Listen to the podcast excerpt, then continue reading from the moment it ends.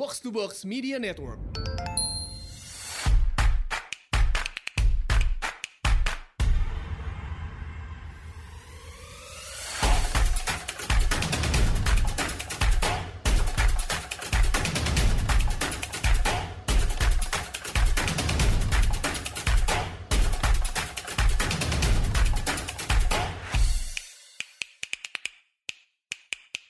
Datang di Asumsi Bersuara. Kali ini saya kedatangan Mas Kurnia Ramadana, peneliti dari ICW, Indonesia Corruption Watch. Uh, Mas Kurnia, welcome to the podcast, Mas.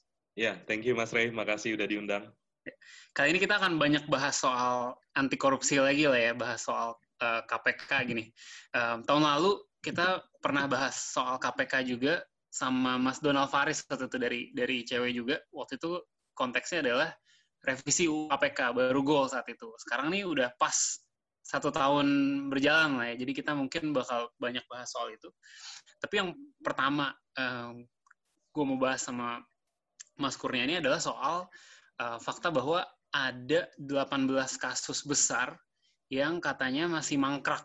Penyelesaiannya masih abu-abu gitu. Dan bahkan katanya uh, sebagian dari 18 kasus itu ada yang akan kadaluarsa dalam 1-2 tahun ke depan gitu mungkin boleh dielaborasi dulu nih Mas Kurnia. Kasus-kasus yeah, yeah. apa sih yang yang yang gede-gede ini yang yang mungkin jangan-jangan orang udah lupa juga saking lamanya dia mangkrak dan kok bisa sampai menjelang kadaluarsa nggak nggak lanjut nih prosesnya.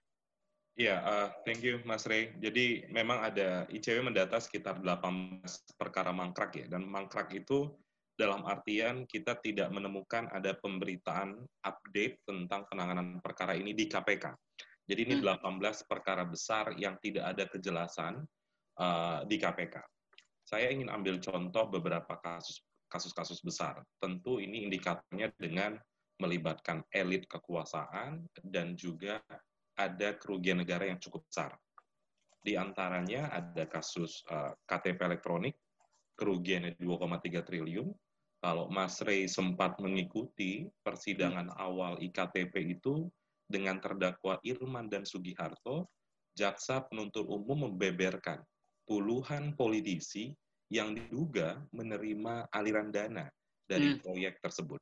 Akan tetapi tidak ada lanjutan politisi-politisi itu dipanggil entah itu menjadi saksi atau prosesnya itu naik ke penyidikan dengan menetapkan mereka sebagai tersangka. Selain dari itu, ada kasus Bank Senturi yang kerugian negara, kerugian negaranya cukup besar dan saat ini baru ada satu tersangkanya yaitu uh, Budi Yulia. Dan kasus yang cukup menarik tadi mau menyambung uh, statement Mas Ray tadi soal uh, daluarsa uh, penuntutan dalam konteks hukum pidana, ada kasus korupsi penerbitan surat keterangan lunas terhadap obligor bantuan likuiditas Bank Indonesia atau kasus BLBI. Kerugian hmm. negaranya itu sangat besar. Kalau IKTP itu kerugian negaranya 2,3 triliun, maka ini dua kali lipatnya, yaitu 4,58 triliun. Yeah. Dan uh, baru satu di uh, sudah sudah bebas bahkan Mas Rey uh, mantan kepala Badan Penyihatan Perbankan Nasional Syafruddin Arser Tumenggung uh, sekitar uh, tahun ini atau akhir tahun lalu itu Mahkamah Agung da, putusannya itu lepas. Jadi tidak diikuti dengan pemidanaan. Itu putusan yang cukup cukup aneh dan janggal ya. Dan selain dari itu ada dua orang tersangka yang saat ini masih menjadi buron, yaitu hmm. Samsul Nursalim dan istrinya Icih Nursalim. Kasus ini terjadi tahun 2004 jadi kalau kita tambahkan berdasarkan pasal 78 KUHP tentang daluarsa 18 tahun, maka tahun 2022 kasus ini akan resmi dihentikan demi hukum. Hmm. Sementara Samsulnya sekarang kita nggak tahu ada di mana. Dan yeah. KPK terlihat tidak serius untuk mencari yang bersangkutan. Dan ada banyak kasus lainnya yang kita terus dorong agar uh, ada progresnya di KPK. Ya, Mas kalau kasusnya kadaluarsa itu artinya ya udah tersangkanya atau siapa pun yang terlibat di kasus itu ya udah bebas aja gitu, nggak akan ada kok um, konsekuensi pidananya sama sekali gitu. Maksudnya nggak nggak akan dipersiu lagi di kemudian hari mereka. Iya, jadi limit limitasi waktu itu kalau tidak di, di ada progres di penegak hukum maka kasus itu harus ditutup. tidak boleh ada penuntutan lagi di masa yang akan datang. Itu konsekuensi serius ketika penegak hukum tidak maksimal dalam menangani perkara-perkara tersebut. Gitu. I see, I see. Nah, saya mau nanya sih sebenarnya yang yang bikin mandek itu apa gitu? Yang bikin mandek penyelesaiannya atas uh, belasan kasus-kasus gede ini gitu. Apakah mandeknya itu di penyelidikannya di di KPK-nya gitu atau atau banyak juga yang sebenarnya mungkin dari KPK-nya udah terus dioper ke kejaksaan mungkin terus mandek di situ atau gimana sih prosesnya tuh sebenarnya gimana sih Mas? Ya, kalau ngelihat konteks kekinian hari ini ya, kita masih percaya dengan penyidik-penyidik KPK. Akan tetapi, kita masih tanda tanya besar terkait dengan komitmen dari pimpinan KPK. Hmm. Itu yang jadi salah satu isu krusial hari ini. Selain dari itu, juga bisa melibatkan elit kekuasaan, misalnya, ketika melibatkan elit kekuasaan, tentu dia punya sumber daya untuk dapat menghambat penanganan perkara ini. Juga ada faktor misalnya ada bukti-bukti yang tersebar di beberapa negara sehingga hmm. membutuhkan waktu yang cukup lama. Walaupun memang di satu sisi uh, kita harus memaklumi bahwa penyidik-penyidik di KPK itu jumlahnya tidak terlalu banyak. Kalau saya hmm. tidak salah itu di bawah 200 orang. Yeah. Di waktu yang sama mereka dihadapkan dengan ribuan laporan masyarakat yang sudah pasti akan memecah konsentrasi mereka. Itu mungkin hmm. faktor-faktor yang uh, menyebabkan perkara itu lambat ditangani. Tapi stucknya di KPK, Mas? Ya, kalau kalau kita melihat uh, di kasus BLBI misalnya ya, hmm. banyak informasi yang beredar keberadaan Samsul Nur Salim dan Ici Nur Salim itu sebenarnya sudah terdeteksi. Ada beberapa pemberitaan yang menyebutkan mereka ada di Singapura. Tapi kenapa eh, KPK terlihat enggan untuk menyentuh atau me memeriksa yang bersangkutan? Kalau seandainya uh, asumsi ini benar, mereka ada di Singapura, tentu kita harus lihat rekam jejak KPK selama ini. Uh, Nazarudin, mantan bendara umum Partai Demokrat, itu tertangkap di Kolombia, ya. negara yang sangat jauh dari Indonesia. Tapi kenapa negara yang tetangga dengan Indonesia itu seakan tidak tersentuh? Gitu. Padahal hmm. kerugian negaranya sangat besar, 4,58 triliun. Iya, iya, iya. Ya. Mas, um, kan salah satu kritik terhadap KPK yang paling vokal itu kan dari Bang Fahri ya, Bang Fahri Hamzah ya. Yang waktu itu juga pernah pernah kita undang ke asumsi, uh, dia bilang gini kan, uh, eh, KPK tuh kebanyakan ngurus perkara yang nggak gede-gede banget, uh, eh, OTT OTT gitu nggak sistematis gitu mas. Nah kalau ngelihat ini bahwa kayak kasus-kasus yang besar seperti yang tadi uh, Mas Kurnia udah sebut gitu dari BLBI, Century dan sebagainya um, banyak yang mangkrap. Mas Kurnia melihat apakah kritiknya Bang Fahri itu valid? Jangan-jangan? Iya, ada. Saya mau ambil contoh ya. Ada, ada pernah satu case ketika KPK menangani perkara yang melibatkan penegak hukum, jumlah suapnya mungkin hanya puluhan juta.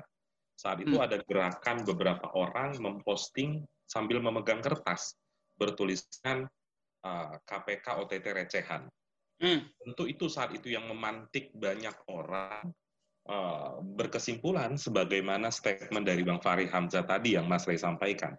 Hmm. Akan tetapi kita tidak bisa mengukur perkara berdasarkan jumlah uangnya. Yeah. Misalnya, saya, uh, ada seseorang menyuap hakim 30 juta dari sisi jumlah mungkin sedikit, akan tetapi magnitud yang diakibatkan dari tindakan tersebut sangat besar. Ya. Uang itu diberikan kepada seorang yang penentu keadilan dan dilakukan terhadap penegakan hukum. Ya. Tentu itu bukan hal bukan hal yang kecil ya.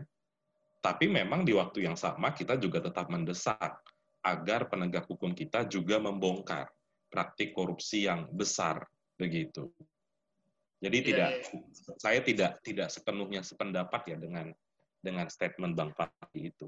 Gitu. Ya karena kalau yang kecil-kecil juga nggak diurus, jangan-jangan nanti jadi jadi menyebar ke mana-mana gitu kan ya. Jadi emang, emang, emang uh, perlu ya. KPK itu saya lupa di tahun 2017 atau tahun 2018 itu pernah memproses kepala desa di Pamekasan. Hmm kalau kita lihat dari jabatannya, mungkin itu bukan jabatan yang terlalu uh, apa ya, terlalu high profile ya. Akan tetapi kepala desa itu ditangani oleh KPK karena melibatkan kepala kejaksaan negeri. Hmm. Itu kan jabatan yang prestis di penegakan hukum gitu. Jadi ya, ya. Uh, setiap kasus korupsi pada dasarnya itu selalu menarik perhatian publik dan tidak bisa diukur dari sisi jumlah uang. Gitu. Ya. Gitu. Mas Kurnia, saya mau mau beralih sedikit ke satu tahun revisi UU KPK nih mas. Kan yang ta tahun lalu kita rame banget lah uh, bahas revisi UU KPK ini. Waktu itu kita juga pernah uh, invite um, Bang Donald waktu itu um, untuk bahas apa aja yang berubah segala macam. Waktu itu kita udah bahas panjang lebar. Tapi sekarang mau mau kita revisit lah. Udah setahun berlalu dengan adanya apa aja sih yang berubah? Kalau nggak salah ada ada dewan pengawas terus hmm. status pegawai jadi uh, ASN gitu ya. Ada yang secara fundamental berubah nggak dalam uh, kinerja KPK setahun belakangan ini gitu? Kekhawatiran kita justified nggak gitu? Atau jangan atau ya kayak gini-gini aja gitu. Iya kekhawatiran itu sebenarnya nyata adanya ya. Jadi hmm. Undang-undang KPK itu telah meruntuhkan, telah merusak, telah membonsai kewenangan hmm. uh, eh, KPK gitu. Uh, dengan hadirnya Undang-Undang 19 tahun 2019 itu banyak menyentuh aspek penting yang uh, untuk roda kerja uh, KPK selama ini. Dan kesimpulan ini sebenarnya terbukti, Mas Rey. Kalau kita hmm. lihat di tahun 2020, setidaknya ada empat lembaga survei yang menyebutkan bahwa tingkat kepercayaan publik kepada KPK menurun drastis. Yeah. Tentu hal ini hal yang baru karena selama ini kita kenal KPK selalu ada di peringkat atas atau paling dipercaya oleh publik. Apa indikator atau penyebab dari empat survei ini uh, terjadi gitu? Menurut analisa ICW ada dua. Yang pertama problematika uh, kepemimpinan komisioner KPK. Yang kedua adalah perubahan uh, alur kerja KPK karena ada undang-undang KPK baru. Saya ambil contoh dalam konteks uh, Dewan Pengawas. Uh, memang Dewan Pengawas beberapa waktu lalu mengklaim bahwa tidak ada surat izin yang dihambat atau tidak ada permintaan dari pimpinan KPK untuk melakukan penyadapan, penyitaan, hmm. penggeledahan yang dihambat. Akan tetapi poin kita bukan itu. Korupsi itu kan extraordinary crime. Yeah. Tentu dia harus lebih luas, tanda kutip, lebih mudah untuk dapat memproses seseorang dalam sebuah kejahatan korupsi. Saya ambil contoh kalau misalnya uh, dalam konteks apa ya, dalam konteks penggeledahan misalnya.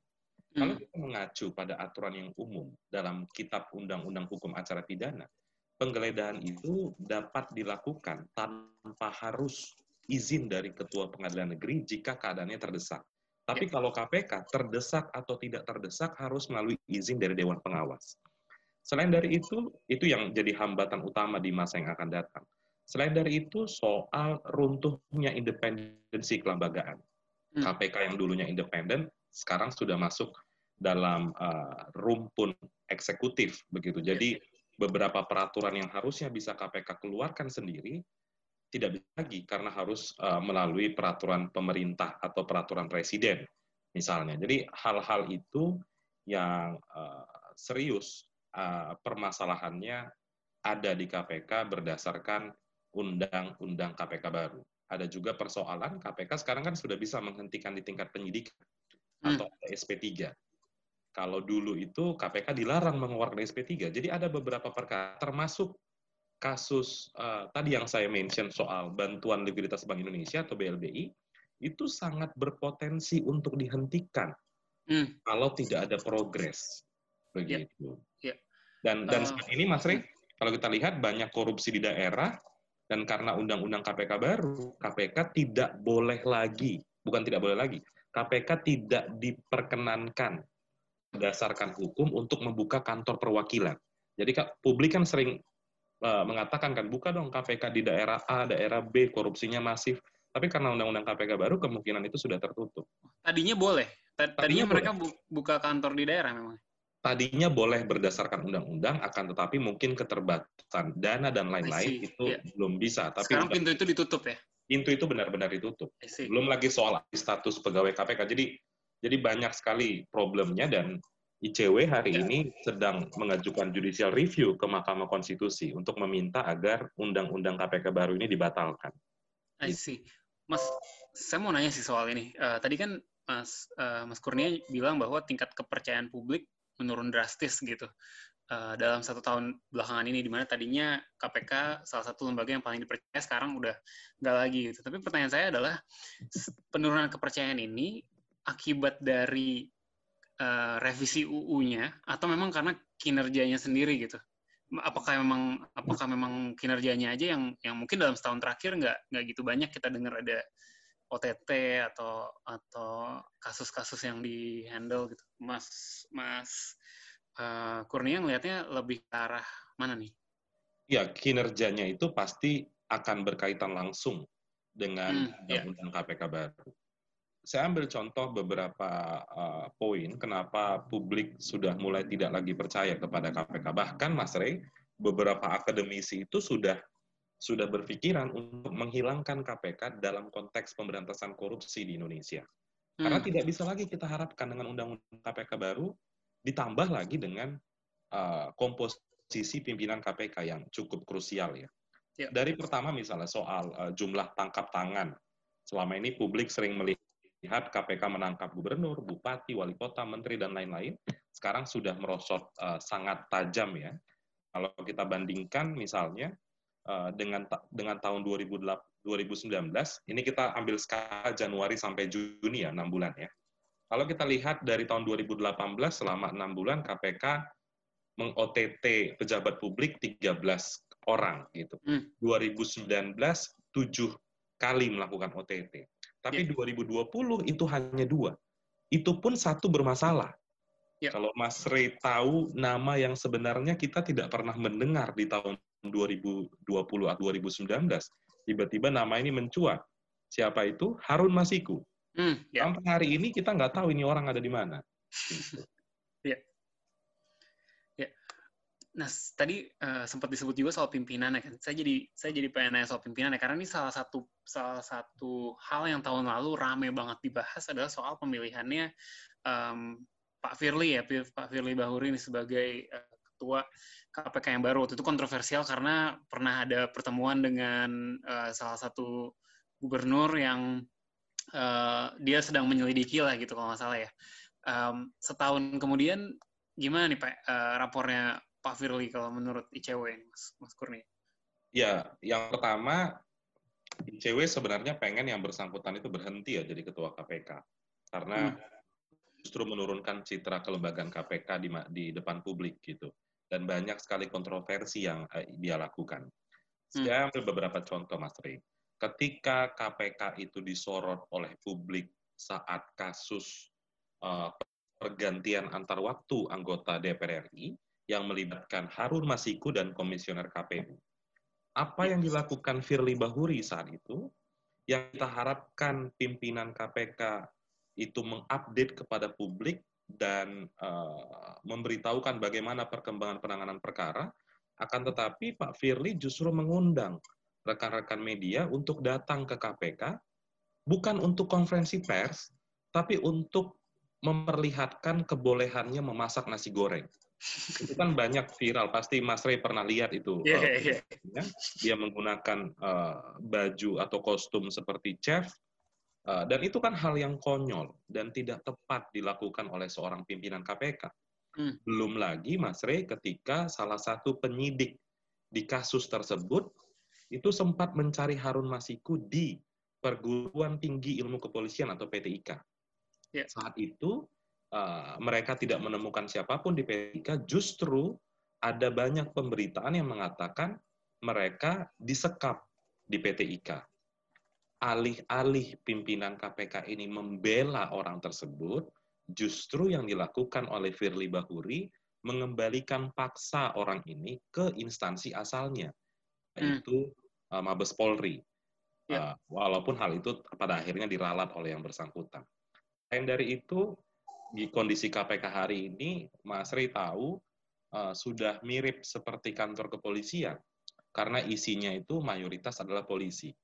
Saat hmm. ini ada sembilan perwira tinggi Polri, satu berpangkat Komjen, satu berpangkat Irjen, tujuh orang lainnya berpangkat Brigjen di posisi uh, uh, krusial, di posisi strategis di KPK. terakhir yang kita tahu sama-sama ketika Pak Firly itu pulang kampung ke Sumatera Selatan, dari Sumatera Selatan, dari Palembang dia ingin menuju ke satu daerah, kalau biasa orang normal kita lihat, naik mobil atau naik kereta, atau mungkin naik pesawat jika tujuannya itu ada bandara, Pak Firly memilih naik helikopter. Hmm, ya, yang berjalan hmm. helimosin, satu jamnya kalau saya tidak salah itu mencapai 20 juta. Sementara, lo namanya kita kerja di KPK, otomatis kita harus mengimplementasikan nilai-nilai integritas. Salah satunya adalah sudah pasti sederhana. Apa mungkin dia naik helikopter kita bisa katakan itu uh, tindakan yang sederhana, kecuali dia menggunakan helikopter 2050, 2070, hmm. mungkin naik helikopter itu hal-hal yang biasa gitu. Jadi itu beberapa beberapa uh, poin ya. Lain hal dari itu juga tadi saya sempat sebutkan Harun Masiku sampai hari ini saya saya memilih diksi bukan tidak mampu ya, tapi tidak mau ditangani oleh KPK. Hmm.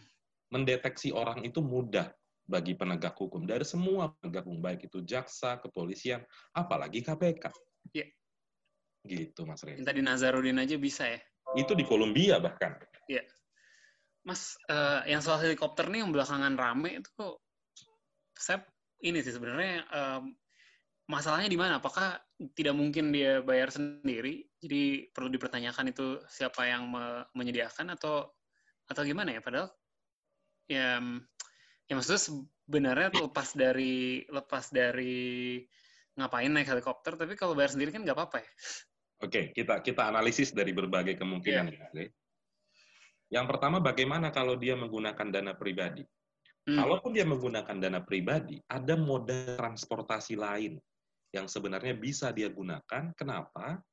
Walaupun dia dikatakan sedang cuti, akan tetapi kan tidak bisa kita pandang dia sebagai individu Firly Bahuri. Dia ya. membawa jabatan ketua KPK 24 jam.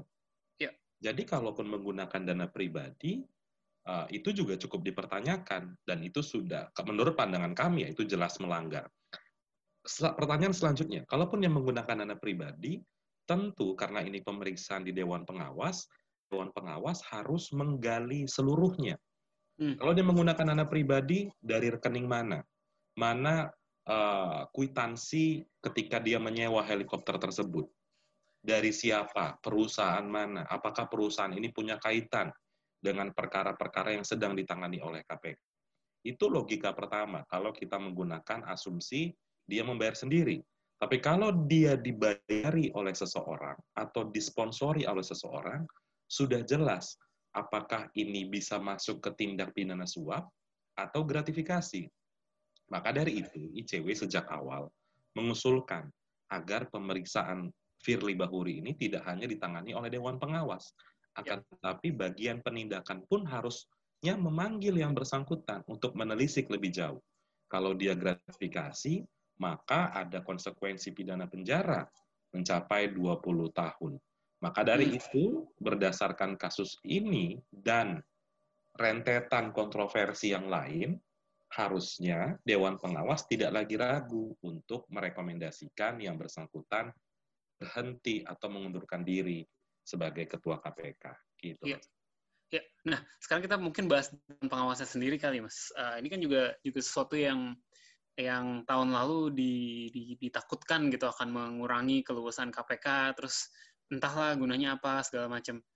Uh, mas Kurnia melihat selama setahun ini ada ada peran nggak nih dewan dewan pengawas ini baik dari sisi ya harusnya mereka lakukan kayak yang tadi Mas Kurnia baru bilang um, jelas-jelas ada ada kasus etika kayak begini mereka harus melakukan sesuatu atau dari sisi kayak yang tadi ketakutan orang gitu membuat membuat uh, penyelidikan jadi susah atau jadi lambat atau jadi harus ngelapor dulu terus jangan-jangan nanti uh, mereka udah ngasih tip ke orang yang yang di yang lagi mau di OTT atau atau kan ketakutannya dulu gitu kan hmm. setahun Mas Kurnia ada catatan nggak soal ini?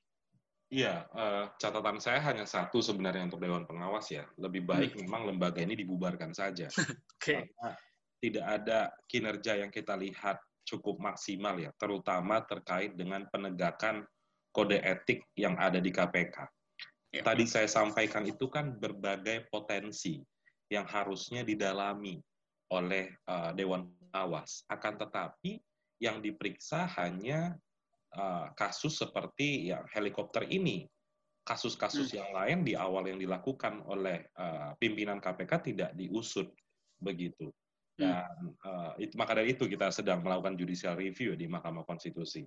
Kalau itu dibenarkan atau dimenangkan di MK, maka lembaga ini dengan sendirinya bubar. Saya ingin bandingkan, Mas Ri. Jadi kalau dulu itu pemeriksaan etik di KPK itu sebelum ada Dewan Pengawas, ada namanya Deputi Pengawas Internal dan Pengaduan Masyarakat. Kalau kita bandingkan, maka sangat jauh sebenarnya prestasi uh, yang ada di antara kedua lembaga ini. Ya. Di Deputi Pengawas Internal, Mas Rey, mereka pernah menjatuhkan sanksi etik kepada dua orang pimpinan KPK. Yang ya. pertama, Abraham Samad, karena kasus bocor sprindik Anas Urbaningrum. Hmm. Yang kedua, ada uh, kasus Saur Situmorang, karena uh, berkata yang uh, mengeluarkan statement yang menyinggung organisasi uh, sebuah organisasi di Indonesia kalaulah memang deputi pengawas internal ini lebih berani, lebih cepat menangani perkara, dan saya ingin informasikan juga kepada teman-teman semua yang dengar podcast ini, Firly Bahuri itu dulu ketika menjadi deputi penindakan, itu pernah terbukti melanggar kode etik berat. Tadi Mas Ray sempat mention tuh di awal, ketika dia ya. bertemu dengan Tuan Guru Bajang, Gubernur NTB. Ya, itu ya. terbukti Nah, berarti kan sudah ada tiga pejabat struktural yang dikenai sanksi etik di Deputi Pengawas Internal. Kalau di Dewan Pengawas, tujuh bulan, delapan bulan mereka bekerja, satu pun pelanggaran etik belum ada dijatuhkan. Padahal potensinya sangat banyak. Case yang uh, cukup menarik bagi publik dalam kasus Harun Masiku misalnya, kita masih mengingat uh, kemarin itu pada bulan Januari ya, KPK sempat mendatangi kantor DPP PDIP untuk menyegel dalam konteks penyelidikan. Akan tetapi ada resistensi dari PDIP sehingga uh, hal itu tidak jadi dilakukan. Tentunya Mas Rey, kalau penegak hukum itu dalam penyelidikan ingin menyegel, pasti ketika di penyidikan ingin menggeledah. Kan itu anak tangganya, anak tangga berpikirnya. Akan tetapi sampai hari ini, Mas Rin, kita ya. tidak mendengar ada KPK menggeledah kantor PDIP. Kalau tidak ingin digeledah, untuk apa disegel? Kan itu pertanyaannya. Ya. Berarti kan ada sesuatu di sana sehingga mereka ingin menyegel. Dan yang menarik, salah satu pimpinan KPK, itu Pak Nurul Gufron, sempat mengatakan bahwa apa hambatan KPK menggeledah? Karena izin dari Dewan Pengawas tidak kunjung keluar. Akan tetapi, ketika Dewan Pengawas itu konferensi pers, evaluasi enam bulan, mereka mengatakan tidak ada satupun izin yang tidak dikeluarkan. Berarti apa? Kalau kita mengikuti logika Dewan Pengawas, izinnya memang tidak disampaikan, hmm. izinnya memang tidak dikirimkan. Itu pernyataan Nurul Gufron itu di, di media loh. Harusnya kan itu dipanggil oleh Dewan Pengawas. Ya, ya, ya. Apakah dia benar atau berbohong? Kalau berbohong, jatuhkan sanksi etik. Itu saja tidak dilakukan. Jadi saran saya memang kita tidak usah berharap kepada Dewan Pengawas, gitu Mas Ri. Oke. Mas Kurnia, saya mau nanya soal kasus yang belakangan lagi rame nih, soal uh, Joko Chandra dan uh, Jaksa Pinangki ya. Um, gimana nih melihat uh, KPK uh, kedapatan mesti, sekarang kan kedapatan kasus ini ya, karena um, Eh, nggak mungkin kejaksaan kan yang ngurusin. Jadi mungkin mereka berhadapan lah dengan institusi kejaksaan suatu speak ketika ketika uh, menangani kasus uh, jaksa Pinangki ini. Mas Mas Kurnia ngelihatnya Iya, kasus Joko Chandra ini. Kasus Joko Chandra ini sebenarnya memperlihatkan kepada kita bahwa penegakan hukum kita masih bermasalah, penegak hukum kita masih jauh dari kata ideal gitu. Lalu kalau hmm. merucut atau menukik ke kasus Jaksa Pinangki, saat ini KPK belum menangani kasus tersebut. Kenapa? Karena dua hal. Yang pertama, kejaksaan terlalu percaya diri menangani kasus ini, sementara banyak kejanggalan. Nanti saya akan sampaikan kejanggalannya. Yang kedua, KPK-nya pun enggan untuk men-take over atau mengambil alih penanganan perkara tersebut. Hmm. Dari lima orang pimpinan KPK, hanya satu orang saja, yaitu Pak Nawawi yang semangat kelihatan di media untuk bisa menangani kasus tersebut.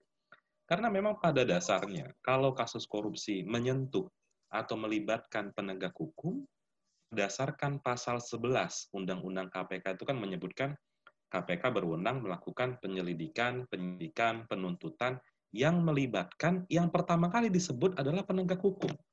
Maka dari itu setiap penegak hukum harusnya ditangani oleh KPK. Iya. Terkait dengan dugaan konflik kepentingan, terkait dengan upaya dugaan melindungi pihak-pihak tertentu, itu bisa diatasi kalau uh, penanganannya ada di KPK. Kalau kasus Jaksa Pinangki, Mas Rey, ini sebenarnya uh, kasus yang cukup serius ya. Hmm. Uh, saya ingin memulai beberapa kejanggalan dalam kasus ini. Ketika uh, kejaksaan menetapkan tersangka Jaksa Pinangki Sirna Malasari, itu kan ada dugaan keterlibatan dari petinggi Kejaksaan Agung dan bahkan tempat disebut petinggi Mahkamah Agung. Jadi uh, kejanggalan pertama misalnya Mas Rey, ketika uh, komisi kejaksaan, jadi ada komisi kejaksaan yang mengawasi uh, tugas dan fungsi Kejaksaan Agung, tidak diberikan akses untuk memeriksa jaksa Pinangki. Itu Hmm. kejanggalan yang pertama. Kejanggalan yang kedua, ketika Jaksa Agung mengeluarkan pedoman pemeriksaan jaksa. Jadi kalau jaksa ingin diperiksa oleh penegak hukum lain, Hmm. di situ adalah KPK atau kepolisian, itu harus izin dari Jaksa Agung. Hmm. Kejanggalan yang kedua. Kejanggalan ketiga, ketika kejaksaan mengeluarkan statement untuk memberikan bantuan hukum kepada jaksa Pinangki. Ini yang paling tidak masuk akal. Bagaimana mungkin seorang jaksa yang telah dalam tanda kutip menampar wajah Kejaksaan Agung dengan bertemu dengan buronan kelas kakap diberi bantuan hukum. Hmm. Lalu yang keempat, ketika KPK eh, berniat untuk eh, menangani perkara tersebut, ada resistensi dari kejaksaan. Dan yang terakhir, ketika orang nyantai eh, apa ya malam minggu di eh, eh, di sekitaran Blok M, tiba-tiba ada kumpulan asap, gedung utama Kejaksaan Agung terbakar, gitu. Ini kan harus dilihat jadi satu rangkaian begitu. Kenapa kok banyak banget ininya eh, apa ya kejanggalan, banyak banget kebetulannya. Nah, maka dari itu kita, bahkan Mas Rey hari ini eh, beberapa waktu lalu itu kasus Jaksa Pinangki itu sudah dilimpahkan loh ke pengadilan. Prosesnya sangat cepat. Orang-orang oleh KPK ke pengadilan.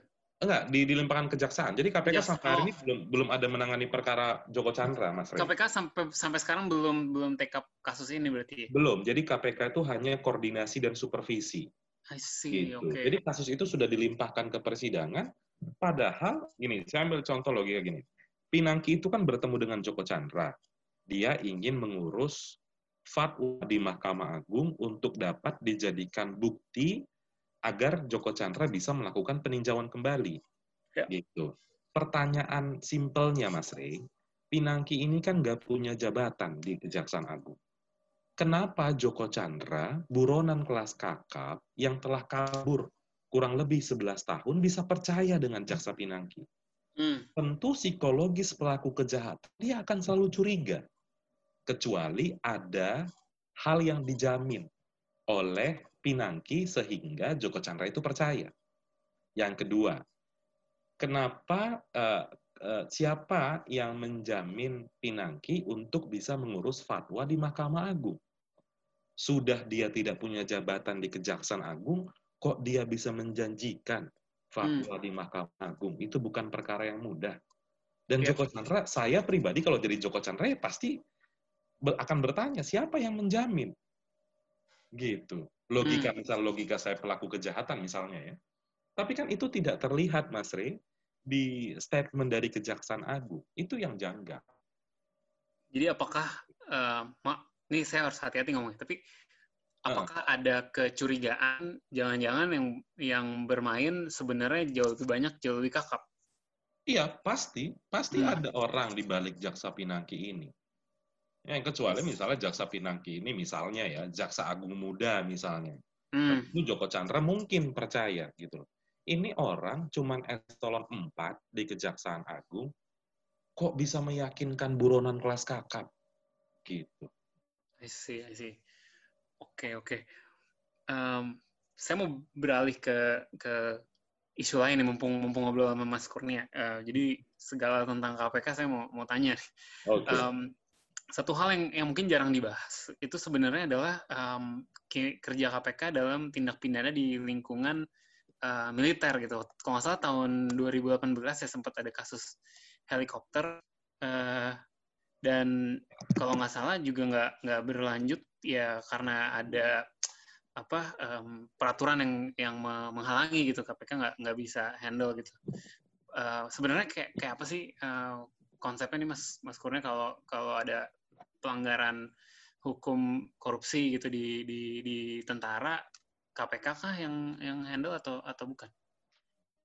Iya, idealnya kan memang KPK yang menangani, akan tetapi ada peraturan perundang-undangan yang mengatakan bahwa kalau kasus korupsi itu melibatkan masyarakat atau pihak di luar dari tentara, di lain pihak itu melibatkan institusi militer, maka harus ada kesepakatan antara penegak hukum dengan militer tersebut agar bisa dijadikan di satu peradilan. Kalau hmm. tidak ada kesepakatan, maka militer itu disidangkan di peradilan militer, sedangkan pihak swastanya ditangani oleh uh, penegak hukum KPK, yaitu di pengadilan tindak pidana korupsi. Itu yang uh, menjadi hambatan utama dalam konteks mengusut kasus korupsi yang melibatkan oknum uh, di militer gitu Mas Rey. Idealnya gimana ya? Atau atau atau sebenarnya kayak gitu pun bisa asal ada koordinasi yang lebih bagus misalnya antara KPK dengan PM ya gitu atau atau gimana Mas? Iya, memang harus ada apa ya dalam tanda kutip political will lah. Hmm. Ada ada ada kemauan, ada niat baik itu dari KPK dan diikuti juga dengan institusi militer untuk bisa lebih kooperatif bukan kooperatif bahasa untuk bisa lebih legowo ketika KPK ingin uh, menangani perkara korupsi yang melibatkan institusi militer. Idealnya memang baik itu penegak hukum, militer, penyelenggara negara, pejabat negara, itu lebih baik ditangani oleh KPK. Karena kan KPK ini uh, lembaga khusus yang memang ditujukan untuk memberantas kasus korupsi di lingkar elit cabang-cabang kekuasaan. Gitu. Jadi kami berharap sih ya KPK yang menangani gitu. Tapi balik lagi niatnya kalau nggak ada ya susah. Gitu Mas. Ya, ya. Mas Kurnia, saya mau nanya satu hal yang yang baru aja rame hari ini. Uh, jadi um, tadi kalau nggak salah ada berita soal um, Mahkamah Agung ya banyak me, um, memangkas hukuman-hukuman dari terpidana korupsi gitu. Kalau nggak salah KPK yang merilis ada 20 koruptor yang uh, hukumannya diringankan di di Mahkamah Agung sepanjang 2019-2020. Mas Kurnia ada ada komen nggak nih soal soal ini nih? Iya, jadi sebenarnya mimpi untuk Indonesia bebas dari korupsi itu akan sulit bisa terrealisasi kalau kondisi peradilan kita tidak berubah. Saat ini tadi kalau berdasarkan data KPK ada 20 terpidana yang dikurangi hukumannya di tingkat peninjauan kembali. Kalau saya mau kaitkan dengan uh, data ICW, sepanjang tahun 2019, Mas Rey, jadi ICW itu mengeluarkan tren vonis, yeah. kita mencoba melihat bagaimana putusan hakim di pengadilan tipikor dari Sabang sampai Merauke, dari Januari sampai Desember. Di tahun 2019 kita mendapatkan rata-rata yang sangat miris rata-rata hukuman untuk koruptor itu sepanjang 2019 hanya dua tahun tujuh bulan. Rata-rata itu? Itu rata-rata. wow. Dan kerugian negara yang diakibatkan oleh tindakan terdakwa tersebut, ada seribuan terdakwa itu, menyebabkan kerugian negara sebesar 12 triliun. Tentu ya. pertanyaannya, karena korupsi itu kan selain extraordinary crime adalah financial crime kejahatan ekonomi. Tentu selain dari pemidanaan, harus ada pemulihan kerugian keuangan negara. Betul. Yang pertama tadi pemidanaan sudah rendah banget, dua tahun tujuh bulan. Dan kalau kita lihat pemulihan kerugian keuangan negaranya juga sangat rendah. Dari 12 triliun, Mas Ri, yang kembali ke negara itu hanya 780 miliar. Ya. Di bawah 10 persen. Jadi ini yang jadi sulit ya. Kerja kerja kerja-kerja yang dilakukan oleh kepolisian, oleh kejaksaan, oleh KPK dimentahkan dalam tanda kutip di pengadilan. Kita belum lagi berbicara soal kondisi lapas. Sudah vonisnya rendah, di lapas juga mendapatkan fasilitas. Gitu. Jadi uh, apalagi Mas Ri kalau kita kaitkan lagi misalnya ini kan tren maraknya terpidana mengajukan peninjauan kembali ini hmm. setelah Hakim Agung Artijo Alkostar yang saat ini menjabat di Dewan Pengawas KPK itu pensiun. Ya. Artijo hmm. dikenal sebagai hakim yang sering kali menghukum berat pelaku korupsi. Banyak sekali korban dalam tanda kutip ya ada Angelina Sonda, ada Lutfi Hasan Ishak dan lain-lain. Nah, ketika yang bersangkutan itu pensiun, itu luar biasa gelombangnya bertambah jadi para narapidana itu seakan-akan melihat cahaya di Mahkamah Agung uh, agar mereka bisa mendapatkan pengurangan hukuman. Kasus yang tadi Mas Rey sempat sampaikan, salah satu anggota DPR dihukum uh, 9 tahun awalnya, tapi dikurangi hukumannya jadi uh, 6 tahun.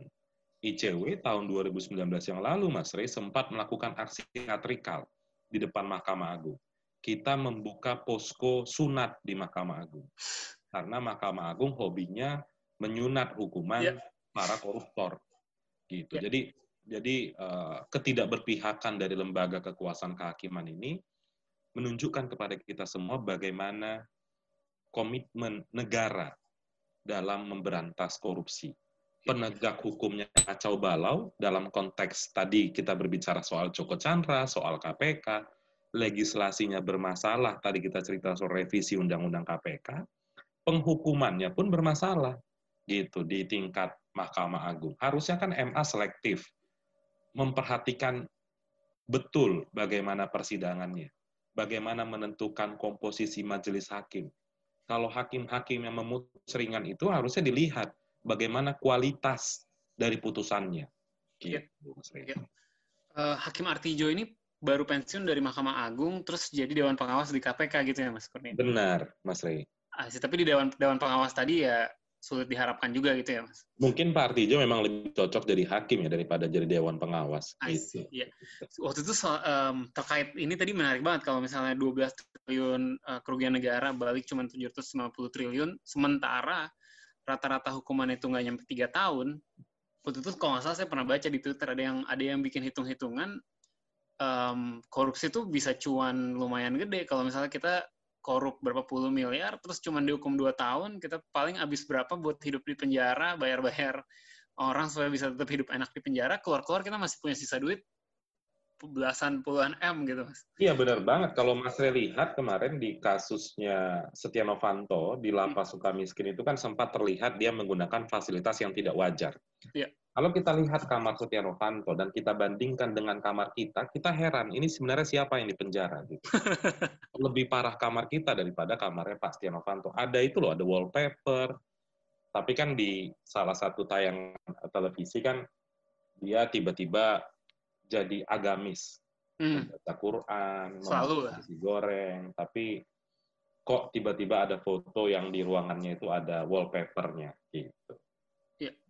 Uh, saya juga jadi jadi penasaran nih kalau dari tadi um, maksudnya uh, vonis berapa tahun penjara itu kan ranahnya kehakiman lah ya ranahnya uh, mahkamah uh, agung lah ya maksudnya ya, untuk ya. untuk menentukan uh, hukuman yang yang pantas diberikan untuk um, terpidana korupsi gitu apakah KPK juga pernah atau bisa untuk mengarah ke situ gitu mempertanyakan misalnya kok bisa kasus seperti ini hukumannya cuma cuma dua tahun apakah ada ada bermain gitu hakim uh, atau majelis hakim di kasus tersebut gitu apakah ada arah ke situ juga mas ada dua ya mas yang harus dilakukan ketika kita melihat uh, tren vonis ringan di Mahkamah Agung. Yang hmm. pertama, hmm. untuk masyarakat bisa melakukan eksaminasi putusan, melihat bagaimana kualitas pertimbangan hakim.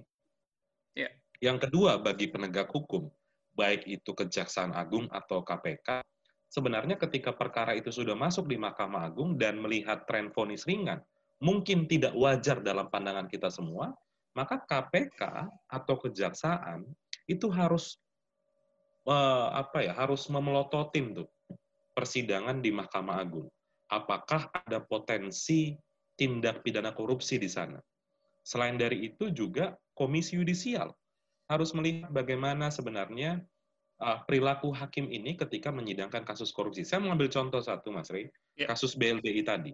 Yeah. Uh, jadi kan Syafruni Arsatu Menggung itu difonis lepas. Akan tetapi, Mas Rey, beberapa hari sebelum putusan itu dibacakan, sempat ada pertemuan antara kuasa hukum Syafruddin Arsatu Menggung dengan salah satu hakim yang menyidangkan kasus tersebut di salah satu pusat perbelanjaan di Jakarta. Hmm. Karena ini sudah informasi publik ya, hakim itu pun sudah dijatuhi sanksi etik uh, oleh Badan Pengawas Mahkamah Agung. Nah, ini yang kita khawatirkan. Ketika ada pertemuan tersebut, sedangkan satu sisi putusannya sudah final and binding, bagaimana kelanjutan ke depan? Gitu. Dan kalau kita tarik ini masih kaitan dengan uh, Tumenggung tadi dan kondisi KPK hari ini, Mas Rey, dulu itu KPK itu terkenal dengan 100% conviction rate. Ya. Tidak ada satupun terdakwa yang difonis bebas di tingkat uh, atau yang berkekuatan hukum tetap. Tapi saat ini rekor itu sudah runtuh, Mas Rey. Hmm. Sekarang hmm. sudah ada satu orang yang difonis bebas berkekuatan hukum tetap, Siapa itu? Mantan Direktur Utama PLN, Sofian Basir. Dan satu orang difonis lepas. Siapa itu? Yang tadi, Syafruddin Arsyad Tumenggung. Ini kan harus jadi perbaikan uh, baik bagi KPK-nya untuk lebih serius menangani perkara korupsi dan juga uh, warning atau alarm bagi Mahkamah Apakah ada sesuatu yang janggal? Kenapa hal ini benar-benar diperbincangkan di tengah publik? gitu. Jadi harus ada will juga sih dari ketua MH. Ya, Mas Kurnia, um, saya mau nanya beberapa pertanyaan dari dari uh, netizen gitu kemarin sempat uh, di di Twitter kayaknya cuma sempat satu atau dua pertanyaan nih dari uh, Rituan TP penasaran juga sama status pegawai KPK yang berubah jadi ASN apakah sudah ada bukti yang menunjukkan bahwa perubahan status ini bikin kinerja kendor? Ini dulu salah satu kekhawatiran juga nih mas, ketika udah jadi hmm. ASN dia jadi aparatur negara, uh, maka kendor nih harusnya kalau mengurus kasusnya aparatur negara lainnya. Mas Mas Kurnia melihat gimana? Iya, sekarang sebenarnya belum resmi menjadi aparatur sipil negara. Oh, belum, oke. Okay. Karena yeah. ada masa transisi. Dan kalau seandainya itu terrealisasi, tentu akan bersinggungan dengan independensi KPK Mas ya. Rey, kalau kita mendengar kata independensi itu, tentu kita tidak bisa memaknai independensi hanya secara kelembagaan. Tapi setiap insan KPK, baik itu pegawai ataupun pimpinan atau dewan pengawas, harus independen. Dan karena masuk pada rumpun aparatur sipil negara, maka hmm. mereka menjadi cabang kekuasaan eksekutif begitu dari sisi kelembagaan. Konsekuensi seriusnya adalah KPK karena dulu lembaga negara independen berwenang untuk mengeluarkan peraturan sendiri. Akan tetapi karena ini sudah masuk dalam rumpun eksekutif, maka harus ada perbincangan terlebih dahulu dengan kementerian terkait untuk membuat sebuah peraturan. Yang paling bahaya, Mas Rey, kalau nanti berubah menjadi ASN, maka penyidik KPK akan berubah menjadi penyidik pegawai negeri sipil. Ya. Dan PPNS itu akan berada di bawah koordinasi Polri. Itu ya. berdasarkan peraturan perundang-undangan. Dan kalau kita lihat cek misalnya saat ini siapa sih yang jadi kakor ruas kepala koordinasi uh, PPNS Polri itu salah satu yang sudah menjadi tersangka di kasus Joko Chandra, Brigjen Prasetyo Utomo okay. itu perwas uh, PPNS gitu. Jadi walaupun ini tidak tidak tidak berkaitan langsung ya, tapi saya ingin menggambarkan atau mem Ruwet ya. Iya, siap biar publik dapat langsung menerka gitu loh. Jadi uh, tidak ada lagi independensi KPK, maka dari itu beberapa tadi saya sempat mention di awal, beberapa akademisi yang uh, kami kenal cukup independen dan objektif sudah mulai mempertimbangkan menggeser KPK dalam konteks pemberantasan korupsi. Atau mungkin ada banyak orang yang mengatakan KPK lebih baik dibentuk ulang saja daripada dengan konsekuensi seperti saat ini, baik itu oleh undang-undangnya dan pimpinannya. Kalau saya mau kaitkan lagi, Mas Rey, sebenarnya kan dulu sempat ada tuh janji-janji manis dari pemerintah. Ketika ya. Presiden mempertimbangkan perpu, tapi sampai hari ini kita tidak mendengar perpu tersebut. Ya. Satu statement mungkin yang uh, cukup aneh ya dari juru bicara KPK, Pak Fajrul Rahman. Beliau menyampaikan seperti ini. Untuk apalagi ada uh, uh, perpu kan undang-undang KPK-nya sudah menjadi baru. Kan aneh itu. Loh kita minta perpu ya karena undang-undang KPK baru. itu Mas Ri boleh, Mas Ri dan teman-teman boleh cek deh statement Pak Fajrul itu tersebar ya, ya. di beberapa media. Itu Mas. Ya. Um, terakhir deh satu lagi dari Amin Rizky. Seberapa efektif KPK dalam mencegah korupsi itu tolak ukurnya apa sih, Bang? Jadi maksudnya mungkin lebih ke arah kalau misalnya dianggap udah efektif itu kalau kalau apa gitu KPI-nya atau apa dari sisi dari cewek ngelihatnya untuk dianggap oke okay itu kalau gimana gitu? Ya, uh, sepanjang pengetahuan saya ya KPK itu sudah cukup banyak bekerja di uh, bidang pencegahan ya untuk misalnya uh, mengeluarkan rekomendasi kepada pemerintah atau mungkin mensosialisasikan bahayanya korupsi ke publik itu sudah cukup baik. Akan tetapi catatan krusialnya adalah Eh, kita harus uh, mengingat atau kita harus paham bahwa kewenangan KPK untuk bisa melakukan pencegahan, terutama di kantor instansi negara, sifatnya rekomendasi, Mas Ri. Jadi kalau rekomendasi itu tidak didengarkan, itu bukan masalah lagi, bu, bukan itu bukan salah KPK lagi. Akan tetapi kita harus mendesak agar negara, struktur negara itu mempertimbangkan dengan baik saran-saran KPK. Saya ambil contoh bukti konkret kenapa saya mengatakan hal itu. Kasus IKTP, Mas Ri. Dulu KPK itu pernah melakukan kajian terhadap uh, proyek IKTP, akan tetapi tidak didengar. Pada akhirnya jadi bancakan kasus korupsi, 2,3 triliun kerugian. KPK pernah merekomendasikan untuk pengelolaan dana haji, akan tetapi tidak hmm. didengarkan terjadi korupsi. Begitu pula pada konteks lembaga pemasyarakatan atau lapas. KPK pernah merekomendasikan kebijakan perbaikan lapas, tidak didengar, jadi bancakan kasus korupsi. Jadi itu uh, beberapa poin kecil ya dalam konteks glo, uh, besar kerja pencegahan KPK yang rasanya penting untuk kita perhatikan bersama. Soal LHKPN juga tuh Mas. Laporan harta kekayaan penyelenggara negara. Yeah. Itu kan itu masuk di bidang pencegahan KPK akan tetapi kan sampai sekarang belum terlalu maksimal. Malah KPK yang terlihat seperti apa ya, dalam tanda kutip uh, meminta-minta uh, mengemis kepada para penyelenggara negara untuk melaporkan harta kekayaan kepada KPK. Padahal itu bukan itu kewajibannya ada di penyelenggara negara tersebut kan. Ya. Tanpa harus diingatkan harusnya mereka bisa segera uh, apa ya uh, uh, melaporkan harta kekayaan. Jadi pencegahan itu ada banyak. Paling krusial adalah merekomendasikan kebijakan, melakukan perbaikan. Ketika KPK melakukan tangkap tangan, maka ada kewajiban bagi KPK untuk memberikan rekomendasi perbaikan terhadap institusi tertentu yang terlibat kasus korupsi. Gitu, Mas Ring. Iya, Mas Kurnia, kita udah hampir sejam ini waktunya.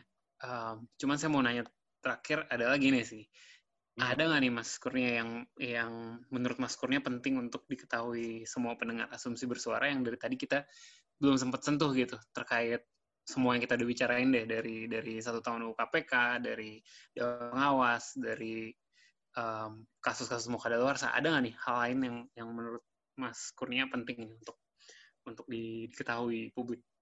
Iya, ada beberapa ya Mas Rey. Uh, tadi Mas Rey sempat mention di awal, bulan September ini menjadi bulan penting bagi pemberantasan korupsi, bagi mayoritas aktivis dan masyarakat.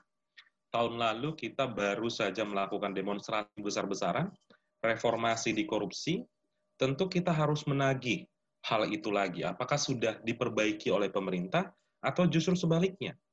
Dan saya ingin uh, apa ya memberitahukan kepada teman-teman semua yang mendengar podcast asumsi ini, tanggal 23 September nanti akan ada sidang akhir sebelum putusan judicial review Undang-Undang KPK di Mahkamah Konstitusi. Ya. Ada tiga orang nanti akan dipanggil, Mas Ray, di MK itu seru banget. Yang pertama ada Novel Baswedan, yang kedua ada pimpinan KPK, yang ketiga ada Dewan Pengawas KPK untuk menjelaskan bagaimana pandangan mereka terhadap Undang-Undang KPK baru. Dan tanggal 23 juga ada putusan etik Komjen Pol Libahuri di Dewan Pengawas. Hmm. Selain dari itu juga uh, pekan ini akan ada sidang awal untuk pembacaan dakwaan terhadap Jaksa Pinangki Sirna Malasari. Jadi minggu ini minggu yang sangat ramai dan memang kewajiban kita untuk melihat lebih jauh bagaimana komitmen mereka semua terhadap uh, pemberantasan korupsi. Itu mungkin Mas Rey. Oke, siap Mas Kurnia. Thank you. Nah. Thank you banget nih Mas uh, sudah men mencerahkan kita nih banyak banget saya dapat uh, pencerahan hari ini info-info baru. Siap, sama-sama Mas Rey. Mas Kurnia, thank you banget. Untuk semua pendengar Asumsi Bersuara, seperti biasa, jangan lupa follow Asumsiko, follow Box to Box ID. Mas Kurnia, ada akun sosmed yang mau dipromosikan? Uh, ada uh, uh, Instagram saya, Kurnia Ramadan, dan Instagram ICW mungkin, at sahabat ICW. Oke, siap. Sampai jumpa lagi hari Selasa depan. Ciao.